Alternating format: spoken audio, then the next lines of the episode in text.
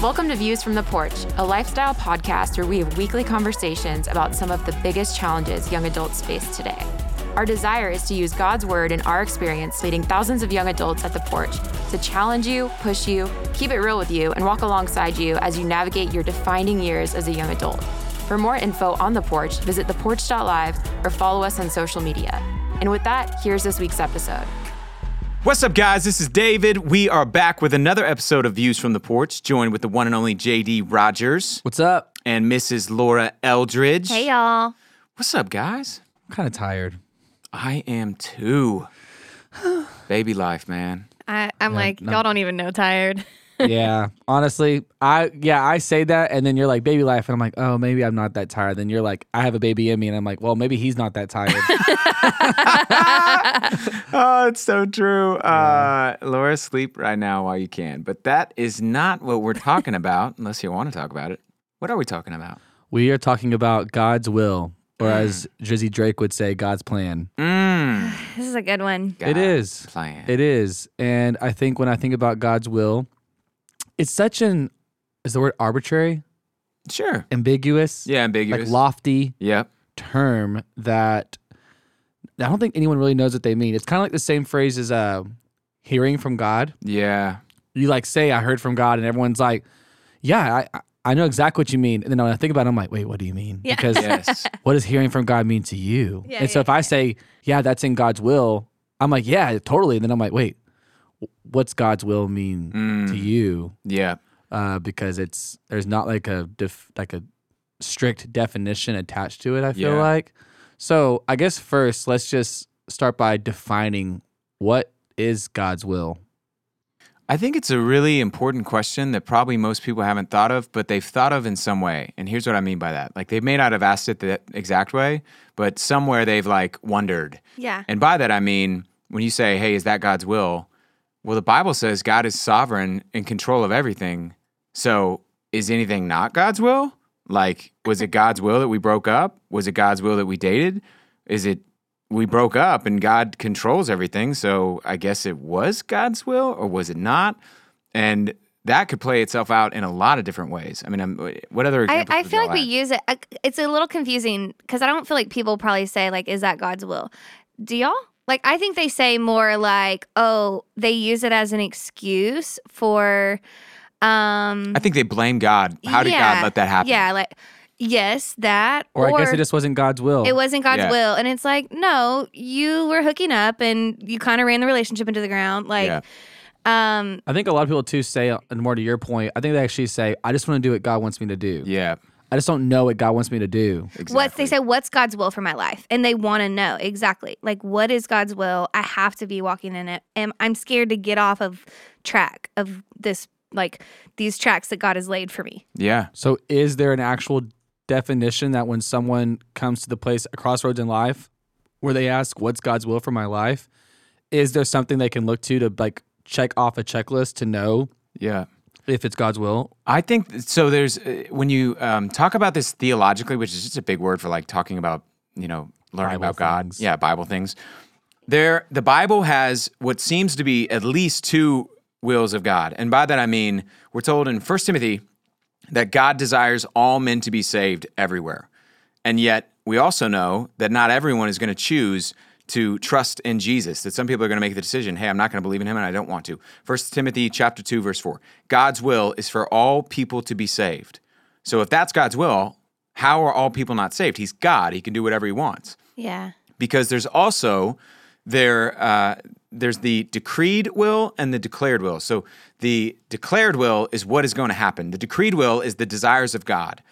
And that's kind of lofty language. Yeah, it's weird language. a way to put it would be hey, there is God's desired outcome, and then there is what is actually going to happen because He allows us to exist in a world where there is both His sovereign power and there is free will and free decision making that we each get to do. So, Yeah. God's will for your relationship is for you to date with purity and end up having, you know, get married and have kids that you raise to walk with Jesus. But He allows for you to make decisions that were not a part of his will, and yet he's sovereignly over all things. So that's kind of the balance where both these things coexist, and it is difficult to understand or even explain that God works all things according to his will, and yet he has revealed will. Maybe that's a better way of saying it. Yeah. There's a revealed will in scripture, which is the do this, do this, do this. This is what God is like. This is what life is like.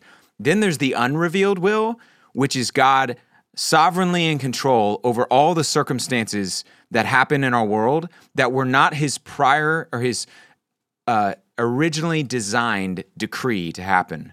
That he didn't desire for cancer to take place, but he's going to use because we live in a sinful world where sin was introduced. He's going to use every cancer, every sickness, every breakup, every heartbreak for those who love him to bring about good. And so the desired will for God is one thing, and then the kind of revealed will of what happens sovereignly is just life takes place is Yeah. another thing. So that's how those two exist. And so depending on how you're talking about them, it could be true. Is this God's will or was it not God's will? I think for us, how do I live in line with the revealed will of God in Scripture? Okay, so just in case anybody got lost there, because that's really good, I don't want to miss it. It's like there's basically what God desires, right? Yep. And then there's like what God plans slash allows to happen and uses, right? Yeah, there is what um, one theologian put it as what shall be and what should be. Oh, that's good. God allows what's going to happen, God's in control of. Yeah. Nothing is outside of his control. Okay, so what is clear is like what God wants for you, like what God desires. And there's like some element of like you have the ability to make decisions there in line with what God wants. Hmm? Yep. Okay, there's that. But then there's another part that's like, I feel like a lot of people ask, like, hey, what are God's plans for me? Yeah, and I think that if someone was listening and they're like, "Hey, man, is this is this person the one? Are they you know what God's will would have for me?" Yeah. I think what Scripture makes clear is two things. He's much more concerned, and we should be much more concerned with living according to His revealed will or His revealed instructions Yeah. on how to date and how to love and all that stuff. And in my experience, the person who's more uh, familiar with the revealed instructions and lives more according to the revealed instructions is able to better identify the unrevealed will of God. Is this the person that I'm supposed to marry? It's like this if my wife made a shopping list of things that I'm supposed to go get, that's her revealed will. I want you to go to Target. Do you guys shop at Target? Yeah. My wife does. Man, my wife loves Target. Um, It's in their DNA. it's Yep. in their DNA. I Yep. just don't get it. Target really nailed it. It's not that much better than Walmart. I'm just gonna say. Okay. Okay, I said Now, it. There I you will go. agree. I will disagree Listen, with ladies. Okay, it's cleaner. It's a little bit nicer. There's the you know Mossimo clothes, but oh, let's not get distracted. there's distracted. home people. decor, there's groceries, that. It's there's just clothes. brighter There's It- like it is brighter. I will say that. and like more organized. yeah, I just feel better. Lower ceilings. Yeah. Anyways, my wife Spirit versus the flesh. That's what I think. Uh, my wife sends me to Target. She has a revealed will. I want you to buy eggs, milk, yada, yada, yada, yada. As I'm walking through the store, I may see something that is on sale or that I know she had been looking for that's not on the list of the revealed will, but it's because I know and I have a relationship and I walk intimately with her that I would say, oh, this is something she would want. And so I should add this to the list. I think in the same way, in a, or at least a similar way, when we live according to the revealed will of God and we date that way and we work that way and we give that way and we use our life that way, the unrevealed will in decision making when it comes to some gray areas like should you marry him or not, well, the revealed will says, does he love Jesus? Is he the type of person you could spend your life with? Is he going to make a good spouse? Okay, check, check, check. So should you marry him? Is that God's will? Well, he fits the revealed will. Does that mean you have to marry him? No. And so I think it becomes us better able to go, maybe it is, maybe it isn't, but he certainly fits the revealed descriptions God says in his will that I should look for. So does that make sense? I feel like we're using lofty language. Yeah, I think, or a lot of young adults find themselves. I was talking to a girl yesterday. She is working right now in Dallas, but there's this like opportunity that came up where she's a nurse and she can go do a two month program in California, and then she can come back and you know, but that means she'll leave. She's in consistent community right now. She's part of a church. She's all these different things, and so, you know, she wants to know what does God want. Yeah. And I don't know. I think some people would be like, you should pray about it and get an answer. Yeah. And I've heard other people be like, I think God lets you choose. Yeah. But then I'm like, do we really choose anything? Like, yeah. which I won't even go into that right now. But you know, You- what should she do? Yeah, you uh, you were counseling somebody down by the stage, and you um, I can't remember exactly how you framed it up, but basically, JD, you said, and I'll let you pick it up. You were like, "Hey, I'm about to read you from Scripture," and then what did you say? So was that on Tuesday night at the Yeah, yeah.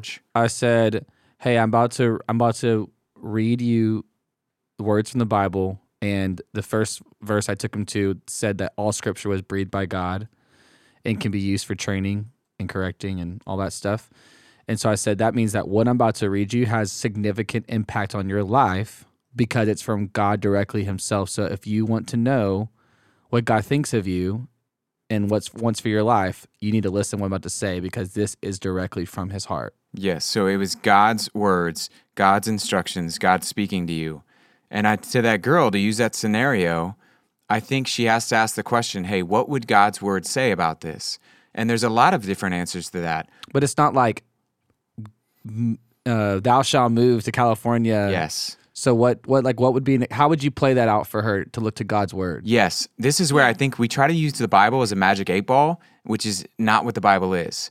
So that we take principles from, so we want to turn open the Bible and go, oh, uh, Abraham moved to the uh, Khalifa of Gibran. I, I think Khalifa is short for California, and I'm supposed to move to California, and that's not a, a accurate reading of like what God wants. I think she needs to go. God calls me to live on mission, calls me to live in community. He says, "Remember your Creator in the days of your youth." So I'm supposed to, in my young adult years, prioritize my relationship with God. I'm supposed to constantly think about how to be salt and light in the workplace. Is this an opportunity where I can be salt and light? Okay, yeah, maybe it is. Is this an opportunity where I'm going to grow my faith? Uh, maybe. Well, how do I know? Do I think I'll have a strong support church community, a group around me? Uh, I'm not sure. Okay, now I'm going to hit pause because God's revealed will is that I have that around me. Do I think that moving to this location is so clear to me that if I'm not confident I will have God's revealed will of having been a part of a local church and connected, that I should take that step forward. And I think that becomes more and more clear. Not that she would be in disobedience if God made it clear you're supposed to, and maybe He wants you to move into that community and plant a church and be that salt and light. But I think those are the questions to begin to ask. There's a fear in us that is I'm going to miss out on this ambiguous um, will of God that I took the wrong train and I missed my husband forever. And I took the wrong job and I was supposed to actually be a NASCAR driver and not a pastor.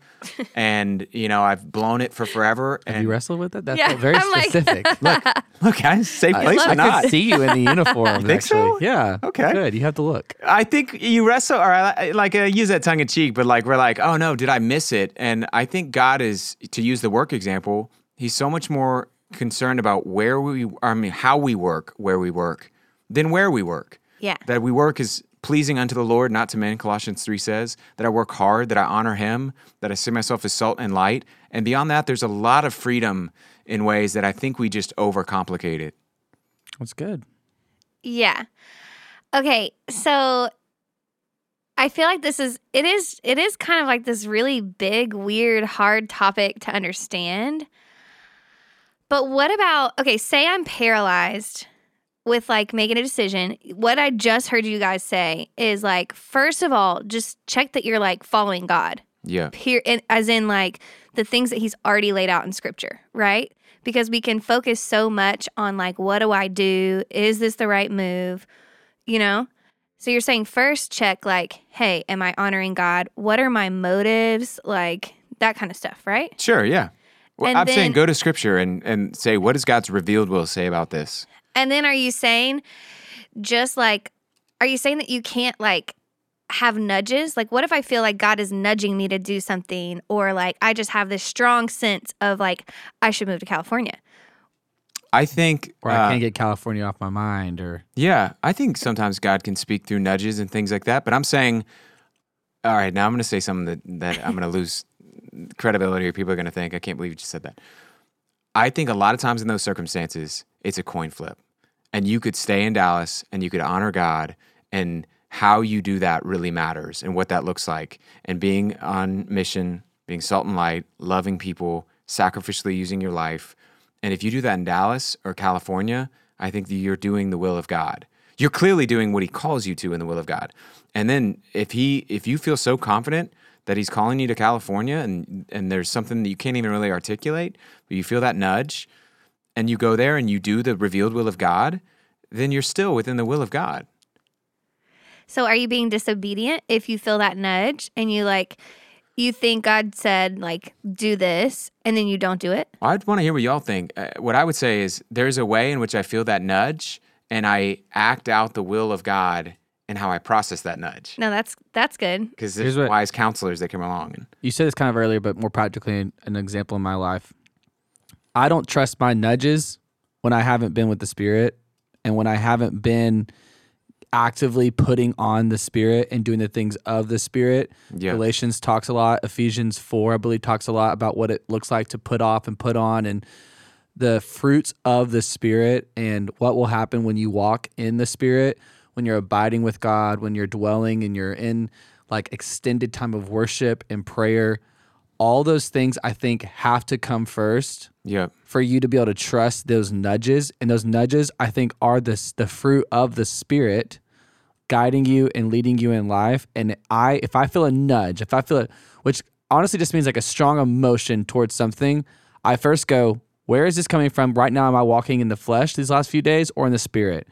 Because if I haven't, then I'm going to go, if I haven't walked in the Spirit, then I'm going to go now, go put on the spirit. I'm going to go spend time in God's word. I'm going to go spend time with God's people. I'm going to spend time in prayer.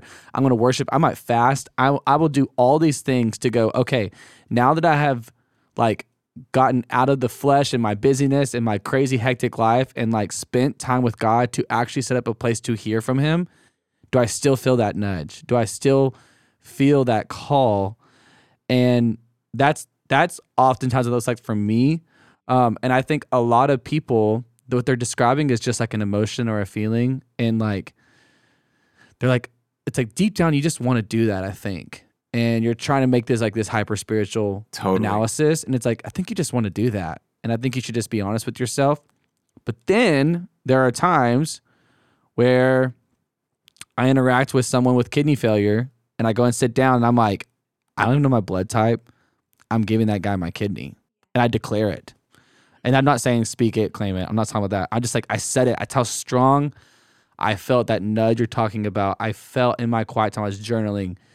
Yeah. And like you know how like sometimes you can't tell if is that my conscience or is that the Holy Spirit speaking to me? Like what is that? Like for me in that moment, it was like my conscience. Normally it's just this like constant like normal voice like this. It was like screaming. It was like so yeah. different, Yeah. like Yeah. heavy. Yeah. Couldn't shake it, and and so I was like, I gotta listen to that that voice. Yeah. And so I think it's not as black and white as we want to make it. I just don't think it is. But I think the way that you like really double down and check it is first to look at, like you said, am I walking in God's revealed will? And that's what helps me funnel his whatever the other will you said. I don't remember what you called it. Yeah, it's unrevealed will. Yeah, because like what's not yet revealed. Um, is this what is this from you, God? Well, you got to make sure first that you're being with Him. Yeah. you, you you'd even recognize His voice. Yes. which takes time. And I think to sum all that up, it's kind of like, man, we should probably double down and focusing on his revealed will. That's the Bible. And trust God with the unrevealed will. Yeah. So basically, like, I feel like there are a lot of people who really do, and this was probably me for a long time with Christianity, where it's like you open the Bible to feel something, you um pray and you like feel something and then there's this like sensitivity basically um but you're not necessarily focusing in on the things like your character and all that stuff Yeah. and to that person, it's like, don't freak out at like every decision that you have and like start focusing, like, know that God's going to redirect your path and Yeah. win every time, like, whatever decision it is that you're going to make, right? Sure. But then there's these other people. Here's where I want to talk for a second. Then there's these other people that I feel like just cut off every amount of like, um, hey, there is some kind of emotion there. There is some kind of something there where it's like, no, you don't you don't get to make that decision like just read the bible just trust the bible and and basically it's like you can't really camp out in either of those extremes I think there's so many grays in life. And it's like we we obsess over the grays and we neglect the black and whites. Like the mm, black and whites in the Bible good. that are like, man, this is very clear. And then we obsess over, well, maybe I'll feel something that will lead me towards that. And sure, God can do that. But even in your scenario, JD, like I just think we have to be so careful. If I'm not 100% confident that God told me to do something, I want to be very careful using those words. Like, hey, God is telling me I'm supposed to give my kidney. Dude, if God is telling you that, you better go down there. And even if they reject your blood type, you say, I am giving my kidney. Or whatever the scenario is. Because if God Crazy you told say that. I said that. Yeah. It got to a point where I didn't know of my blood pressure. I'm like, this is happening. Yes, but to use I'm another here. example, to the girl who's like, I feel like God told me to go to California. If God told you, you go. You, don't better go. wonder. That's good. Yeah, mm-hmm. but oftentimes we just mean I think, and I think it's a much more humble posture to say I, I think God is telling me, Yeah. Yeah. and I want to focus on what I know He's telling me in the Bible. The last thing I would say is I think people ask the question, Hey, what if I miss God's will, or what if I'm missing? And I think there's ways in which you should be saying, How am I currently missing God's will? And what I mean by that is not like, oh man, I should have married Rob. I mean, how am I not being who God calls me to be in the Bible today as I love my coworkers? How did I not honor my parents in that exchange? That's God's will. And yes, you're you may be missing, probably are missing it. And that's more concerning and something that I think is an easier thing to concern ourselves versus the ambiguous like maybe, which you'll never really know anyways. Okay, so say you have a decision to make, and or say something presented to you, like a new job opportunity. Yeah. How I have operated in life is I keep just putting one foot in front of the other, and I always say, my question is like I always say, um, man, God will like interrupt, like something will come in front of me, like a California opportunity, or like that girl, or like like another job. And what I always say is, okay, I want to know if this prayer is wrong. I'm like, God, I'm gonna just keep expecting you want me to be here.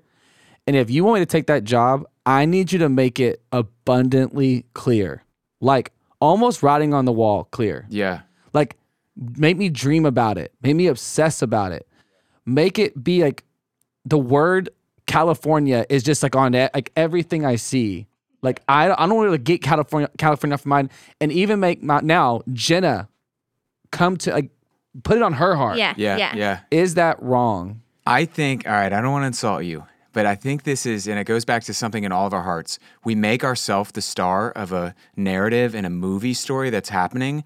And I think the movie story is just not that significant. So I think you could have the freedom to go, God, I'm going to continue in this job, and I want to every day focus on what you tell me to be and the guy and man I'm supposed to be in my job. And if you open a door for another job, I hope that you provide wise counselors and they encourage me and instruct me on whether to take that. And then I would say, side note, and if you took it and it's not like a directly in sin, you know, decision, you can still be in God's will. And by that I mean live out what the Bible says and go take that job. I just think it's a much more of a coin flip. And we make it these huge deals because we see ourselves as this hugely important person. And the reality is, no one's really that significant. Jesus is the most significant. We're going to die and be forgotten in 20 years. And, and, uh, But if right now you're you've worked at Watermark for how long? 13 and a half years, How long at the porch? 10 If plus. if right now someone presented you a job opportunity that was like, hey, you're gonna make this amount of money, you're gonna go the next thing that seems like it makes sense for your ministry. yeah, You have invested so much at the porch yeah, that you're gonna want to make sure it's that's what God wants Yes. for your life, right? I can answer how I think of it. Okay. It's, it's, it's not an uncommon, I mean, that sounds weird, but Like you're not gonna just be like, if I take it, like, yeah, I'm leaving 12 years of the porch behind. Like, yeah, yeah, yeah. Here's, I don't, I'm not the major role of my, my story. yes, yes, it feels right. bigger Yeah, than you're right. what you're making it. Here's how I navigate those waters for me. So I don't know how this translates, but I ask the question Is this an opportunity where I could make a bigger kingdom impact? Because we all live a short amount of time, life is short, eternity is long, and I want to make, I want to live a life that has an eternal impact. So how does that not contradict the I'm the important person? Well, here's the question I'm asking because my life is to serve Jesus' kingdom. And so I run through the filter, and this question haunts me. It really does. It, it's why I, I have said many times, and let's not even go down the road of, of ministry and taking those steps. I just ask the question God, I want to make a kingdom impact. And if I have a job opportunity that pops up, is this a bigger kingdom impact that I, I can make? Maybe it's more money, but it's not as much of a kingdom impact. And the Bible would say, hey, that's a foolish thing to, to sacrifice what is temporary for that which is eternal. So I constantly have to run through even switching careers. Is there a way that I could make a bigger kingdom impact? And to date, I haven't found that, but I think it's a helpful question for anybody as they're navigating. Yeah, but I think I would be really careful there too because, well, two things. One, I feel like when people think, for instance, my job, like, um, I've gotten clarity, quote unquote, on like how God gifted me, what I'm passionate about, like where God, in some ways, like what is God's will for your life. I speak to young young women, I disciple young women, right? Yeah. Well, I'm about to be a mom, and I have some decisions to make. Okay, so there are some like I could be like, well, that's a bigger kingdom impact, so I should just send my kid to daycare and only do this. I feel like people are going to get confused by like what's a bigger kingdom impact because they think numbers or they think whatever. No, I mean like, hey, you're working at home and you Zoom everywhere and you never actually meet your clients. Like, I think we're a little bit exceptional in terms of I think being a mom is an extraordinarily important kingdom impact. You're raising a disciple in the home, 24 seven discipleship. That's a really unique. Okay, a better example would have been like um, a church job versus a real world job. You know what I mean? Where they're like, no, I think there's a lot of people in church ministry that could make a bigger impact in corporate America. And by that I mean, man, maybe God designed you with numbers. I still count on my hands, like with my fingers. You you're freaking smart and you're an accountant, and you could go be at Deloitte and be a light in a really dark place.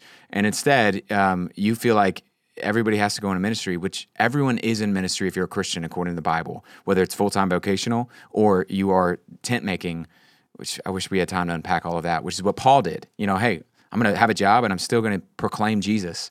So I think that yeah. I think it's still something that you ask the question, how can I make the most impact possible for Jesus? Okay, but here's one more thing. The other thing is like that question is a little bit logical. You know what I mean? There's still logic into it. Like, what about all the unexplains of like, wait a second, this actually doesn't make sense. There's just something in my heart and my spirit as I'm following God, I'm submitting to community, I'm whatever, but there's something in me that says this is the way to go. Because JD, I'm like you, where I'm like, I've prayed for thing. I've been like, okay, for whatever reason, I I sense this, and I'm like, put it on His heart, and then God will do it, and I'm like, all right, Mm-hmm. I think you have freedom to do it. Yeah. As long as it doesn't contradict the Bible, is what I'm saying. Yeah. And like, I think he can lead that way. Sadly, don't we have have to to wrap up. squash that. We have to wrap up. Sadly, And because this clearly is a good conversation. But, um, I mean, as far as God's will, what I'm hearing mostly the theme throughout this is, hey, spend time doing God's revealed will, and that will push you to better trust as you follow His unrevealed will. boom. and lose the fear. Like it's gonna be okay. Like God's got it. He's got you. He has got you, and that is it. And all we got for this week. We'll see you next week in another episode of Views from the Porch. Thank you for listening to Views from the Porch. For more information about the porch, follow us on social media or visit us at theporch.live. And as always, go in peace and love to serve the Lord this week.